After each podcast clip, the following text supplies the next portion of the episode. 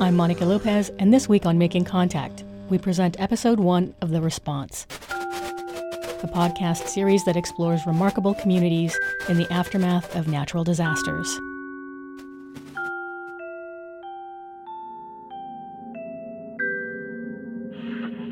Hurricane Sandy crashing on shore, winds now at 90 miles per hour. The latest tracking shows the system going right into New York City. High winds, 60. The East Coast is being pummeled with the power of a record-breaking superstorm. It is the worst case scenario.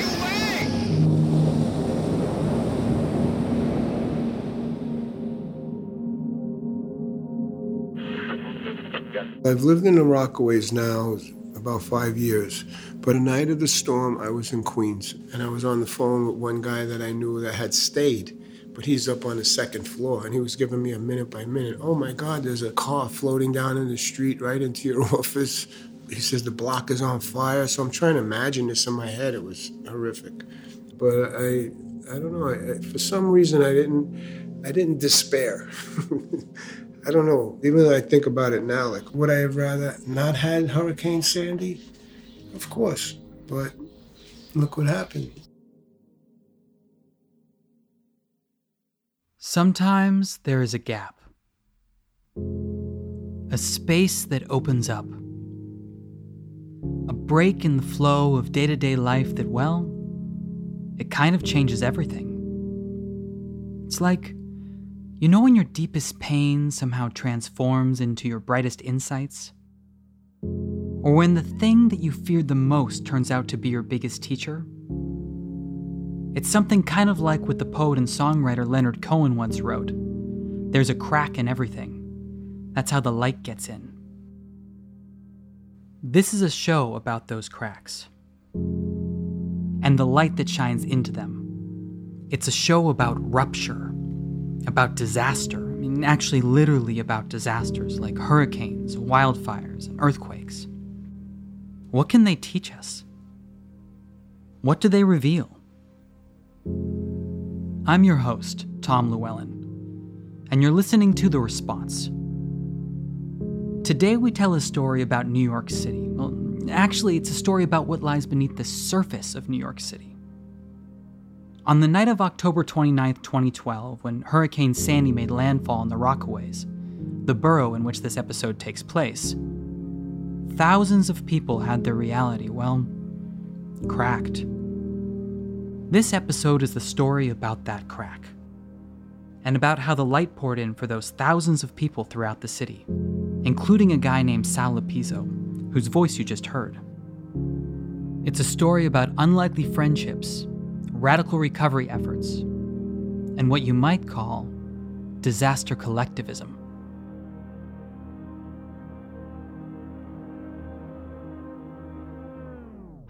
Careful, watch out for the pole. It's a gray and misty day in June, and we're walking down Beach 113th Street in the Rockaways with Sal. So right now, this whole area was totally devastated, right? This place here is a nursing home, and the sad part of it is that everybody on the first floor was not evacuated, so we really don't know the truth about who drowned and who didn't. But When Hurricane Sandy barreled into New York City, it left a trail of death and destruction in its wake. took a lot of people out of here. 53 people died, thousands lost their homes. Well, this was all flooded. The cars, the cars were floating. Uh, the boardwalk was on the street. The Rockaway Peninsula is a narrow strip of land lying along the coast south of Brooklyn. It was hit especially hard by the storm, and because it's so removed from the rest of the city, official rescue efforts were dangerously delayed. Yeah, the street was covered with a foot of sand, garbage, everything just floated right down. The boardwalk was destroyed. I, it, it really is heartbreaking. You know, some of it you don't even want to remember. Born in the 50s to a working class immigrant family with 10 children, Sal dropped out of school pretty early on. He did construction work at first, but later, in his 20s, he got caught up in some illegal activities jewelry store robberies, bank robberies, that sort of thing, which ended up landing him in prison with a 15 year sentence. But, in an interesting twist, that's where his life began to transform for the better. So, because I was in a cell, I turned it into a cell like a monk. When I look back on it, it was like a time for me to really indulge in books, understand politics, understand life, understand myself. Really, was a good time for me to understand myself and where I fit in in the planet and get me ready for when I got out. So, fast forward about 30 years to early 2011. It's a year and a half before Sandy hit, and Sal's been out of prison for a while now. He's been working to open a center in Rockaway Park to train residents in trades like solar installation. The goal was workforce development, uh, training center, because I felt like this area was an opportunity to teach people that don't have degrees, teach people that don't have academic backgrounds how to get into mainstream. How do you get into mainstream? Very simple. You learn a trade. So that was my goal. I saw Rockaway as a disaster zone. There's a lot of disaster zones around New York City, around the whole country for that matter, but I live in New York City. So you can go into certain areas and you actually see a disaster.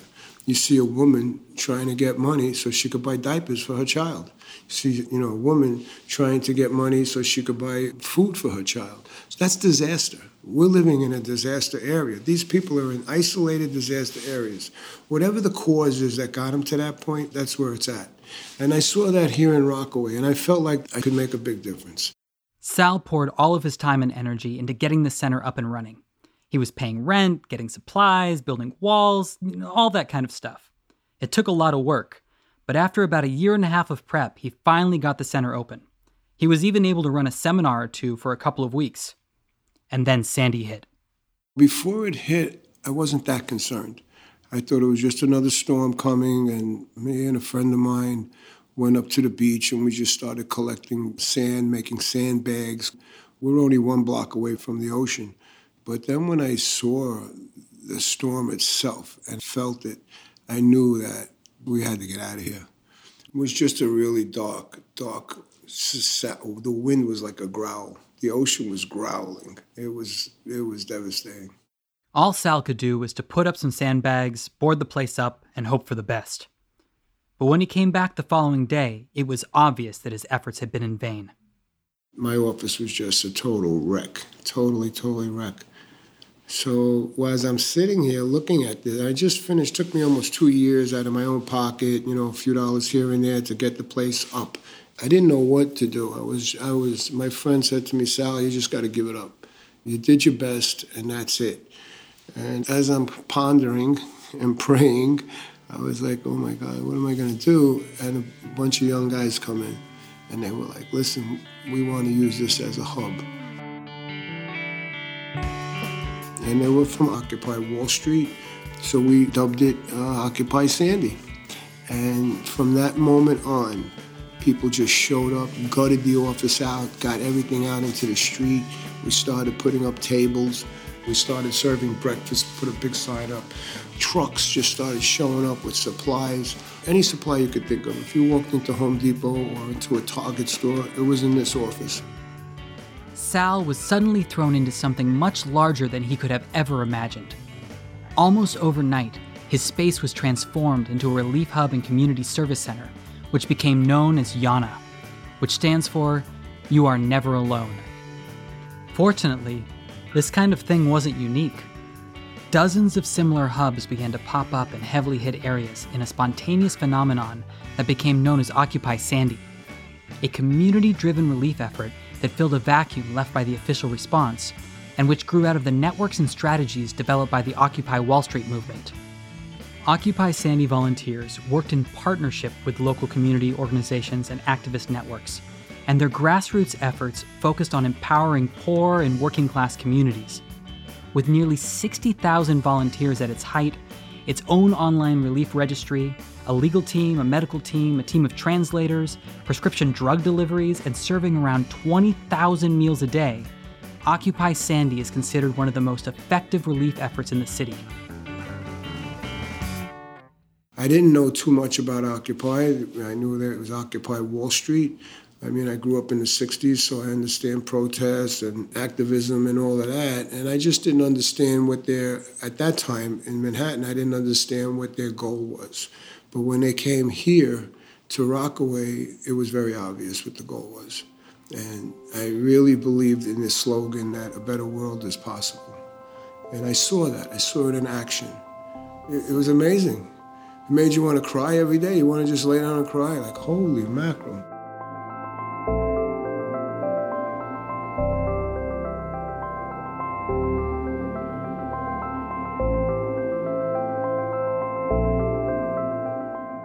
Listening to Making Contact and a special broadcast of Episode 1 from the podcast series, The Response. Thanks to the generous support of listeners like you, Making Contact is offered for free to radio stations in the US, Canada, Australia, and South Africa. Make sure you don't miss out on behind the scenes info and our next program announcement. Go to radioproject.org and see the Stay in Touch section on the right.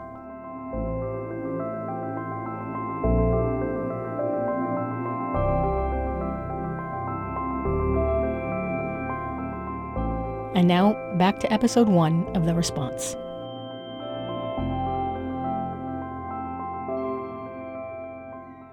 In her book, A Paradise Built in Hell, author Rebecca Solnit describes the idea of disaster collectivism as, quote, the sense of immersion in the moment and solidarity with others caused by the rupture in everyday life, an emotion graver than happiness, but deeply positive.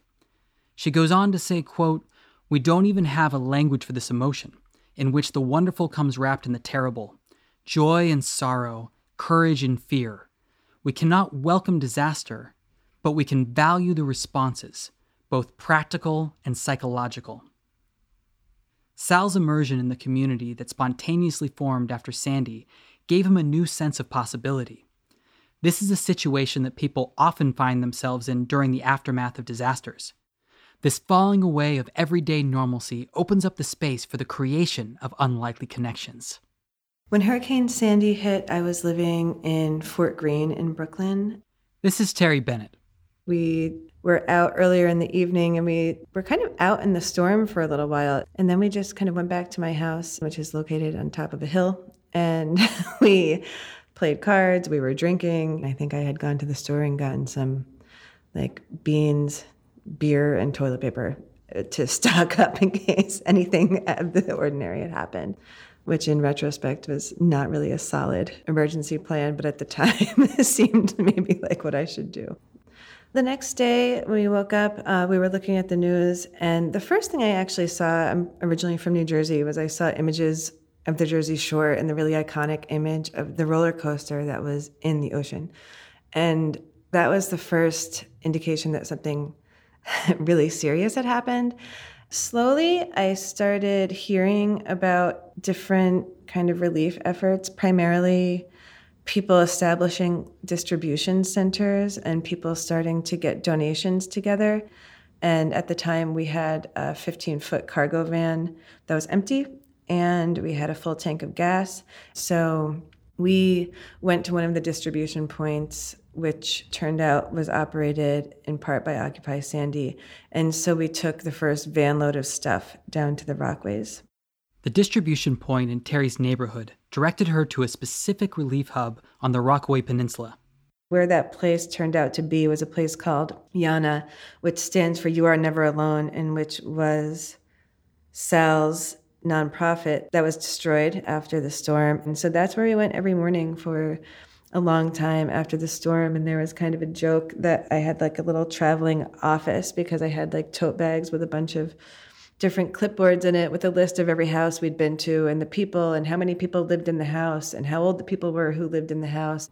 Terry already had a background in the marshaling of relief efforts, and she quickly became an important part of the recovery process, creating an organization called Respond and Rebuild, which was one of a handful of projects that formed the Occupy Sandy network. In addition to pumping and gutting flooded homes, Terry specialized in coordination. What volunteers and supplies needed to go where and in what quantity. The kind of thing that's always changing moment to moment. This was the sort of thing that Occupy Sandy actually excelled at, despite, or perhaps because of, its loosely organized and flexible structure. Terry's project alone logged well over 40,000 volunteer work hours and worked on over 400 homes. She put an incredible amount of time and energy into actually making personal connections with the folks she was helping, and she wasn't afraid to get her hands dirty. When we were first driving around, we just have this huge neon yellow van that has a sign that said, We can pump you out, I think. and it just had my phone number. And so, right across the street from Yana was a couple who was a retired cop and her husband. And we'd heard that they had water in their basement. And so we kind of pull up with this big yellow van looking like we looked, which was like we hadn't slept for days or showered or changed our clothes. You know, we show up and we're like, we heard you need your basement pumped out. And we pumped their basement out, and it was the first house that we pumped out. And so this couple turned out to become friends of ours and kind of unlikely friends of ours. I don't have a lot of friends who are retired cops, but I don't know. Yeah, like we developed a lot of unlikely friendships, and we had a situation where we had this kind of unlikely group of friends who were really appreciative of all the volunteers who were coming down and started, you know, they're just they're people whose home was just destroyed after a disaster. And they decided that they really were invested in having these volunteers well taken care of and just i guess the kind of people they are right? But they started having just a cooler on their front porch that constantly had like sodas and water and they had bagels or they had pizza that they would just leave on their front porch that volunteers could just come and eat you know and despite the fact that their home had just been destroyed they're actually just also taking care of us and then at one point in time, we were hanging out afterward. You know, she said to me, a month before the storm, if I would have seen people looking like you, I wouldn't have given them directions for the train. But then a month after the storm, I'd given you keys to my house. And um, I think those kind of experiences really changed how I experienced New York and like what my community in New York meant. And it really kind of diversified what my community in New York meant. Occupy Sandy wasn't your average relief effort. Instead of seeing themselves as a charity organization, Occupy volunteers saw themselves as participants in a process of mutual aid, a concept that rejects the savior victim dichotomy that often exists in relief work, and which instead emphasizes working with communities in a horizontal way, blurring the line between what we traditionally consider to be victims and volunteers. I really felt that it was important that we put the affected people's experience first. So, asking people what they needed and asking people what they wanted and asking people how they wanted that to work. It was really important to me that this huge outpouring of concern and willingness and labor was accountable to the people who needed the help, right? And so, I think a lot of the reason we were able to sort of connect with people and have our efforts kind of snowball is that like we had these little clipboards but we weren't asking you to fill out a form and we weren't doing something that felt impersonal and we weren't stopping you from telling us what was going wrong because there's no box to check off and we just listened right and so if what you're going for is mutual aid some kind of mutual recognition is the first thing that's required this kind of approach couldn't be more different from the relief efforts organized by institutions like the Red Cross or the National Guard. Despite having played a key role in supporting many people who were impacted by the storm, these organizations could have been much more effective if they had worked in closer partnership with the groups under the Occupy Sandy banner. Unsurprisingly, there was a lot of tension between Occupy volunteers and the official relief efforts. This might have had something to do with Occupy's connection to radical politics and the different interests that are represented among grassroots versus official relief. In fact, a lot of the time, disaster recovery can be aimed at simply restoring the status quo as quickly as possible, or worse, at taking advantage of shocked communities in order to advance an unpopular agenda. But in areas like the Rockaways, the status quo wasn't working for most people. So instead of limiting their efforts to getting the existing social order back into gear, Terry and the folks at Occupy saw the disaster as an opportunity to let the light shine into the cracks that existed in the Rockaways far before Sandy ever hit the peninsula. They wanted to harness all the energy created after the disaster in a way that could empower the community and leave them in a better position to not just recover from the hurricane, but to actually start addressing the broader social and economic challenges they experienced on a daily basis. The first step in empowering communities? Well, it might just be getting to know your neighbors. Hallelujah. Hallelujah. So it's time for us to literally look at the scriptures and say, Hallelujah. My name is Dennis Lunk, and I'm the pastor of the Arverne Pilgrim Church. Located in the neighborhood adjacent to Yana, Pastor Lunk's church was completely flooded when Sandy hit. He lost almost everything. But just like with Sal's nonprofit, there was a silver lining. We met Terry Bennett about the third or fourth day after the storm. They came in and um, of me, what is this? Um, we explained it's the church, and this part was the dining room. And they begin to say what was their purpose here. They come to help with the recovery.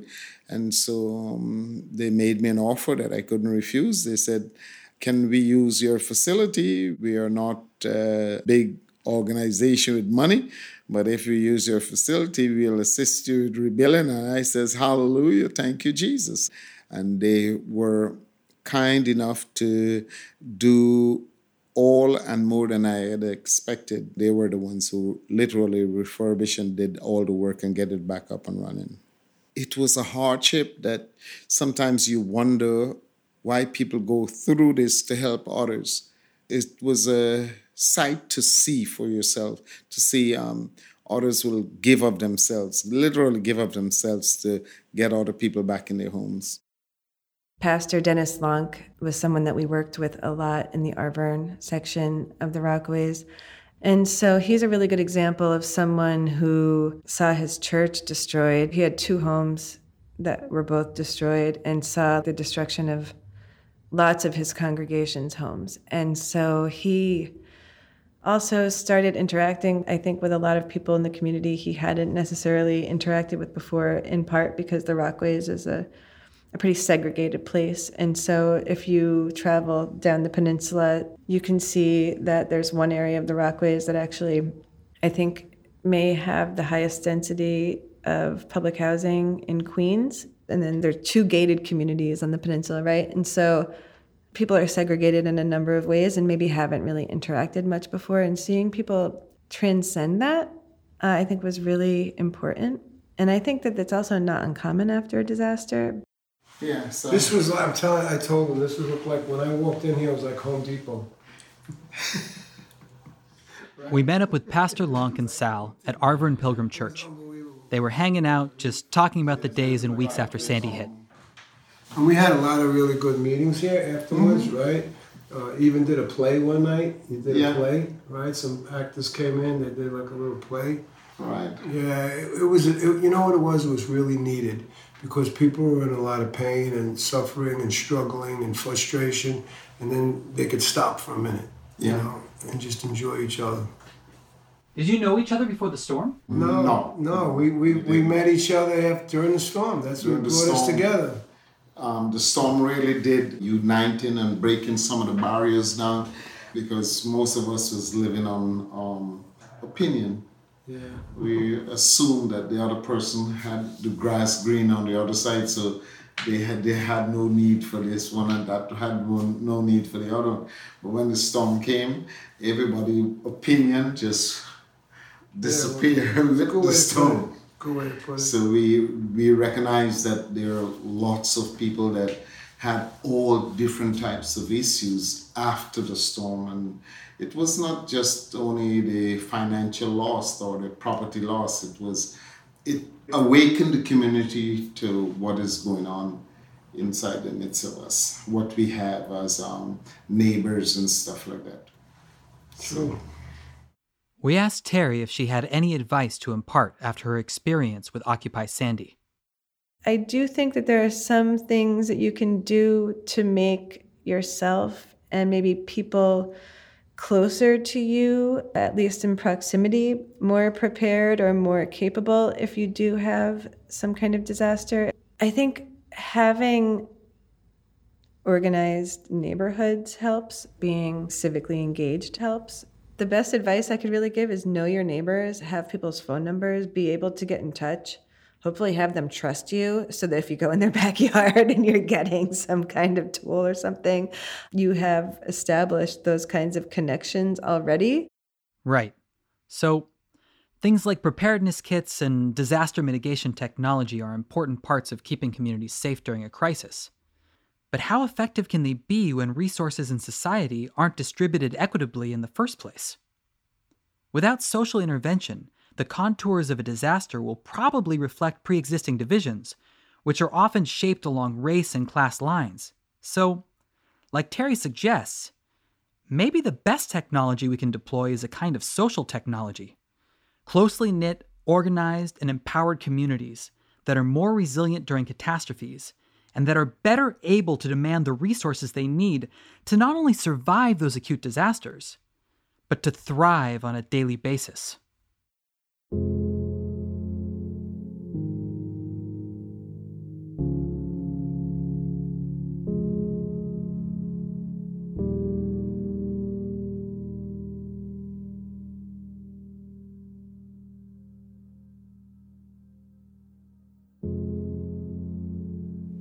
Terrible as they can be, disasters present an opportunity to expand our social imagination and dream up new possibilities. Perhaps these events can open up a space that is normally closed off, a gap in which we can begin reclaiming community agency and power, an opportunity to tell a different story about who we are and what gives our lives meaning and purpose. For a few weeks at least, the driving narrative in the Rockaways was marked by altruism, solidarity, and cooperation. And that shift in the mainstream story had lasting consequences. One can't help but think what if we structured our society along these lines normally? What if a mother begging for money in the streets evoked the same response as a hurricane? Can you imagine the impact? Sal was never able to get his workforce training center going again after the storm. He ended up handing the space over to a church, and nowadays he makes his living driving for Lyft. But he's not bitter. In fact, it's quite the opposite. I definitely feel that on a scale, the good outweighs the bad. That's how I see it. I, I, feel so grateful, you know, that, that this whole thing happened for me, even though I had different idea of which way it was going to go, but it, it still turned out pretty cool. You know, a lot of people got to see their own potential and the potential of the community. And that's what tragedies do sometimes, you know? That's really where it's at.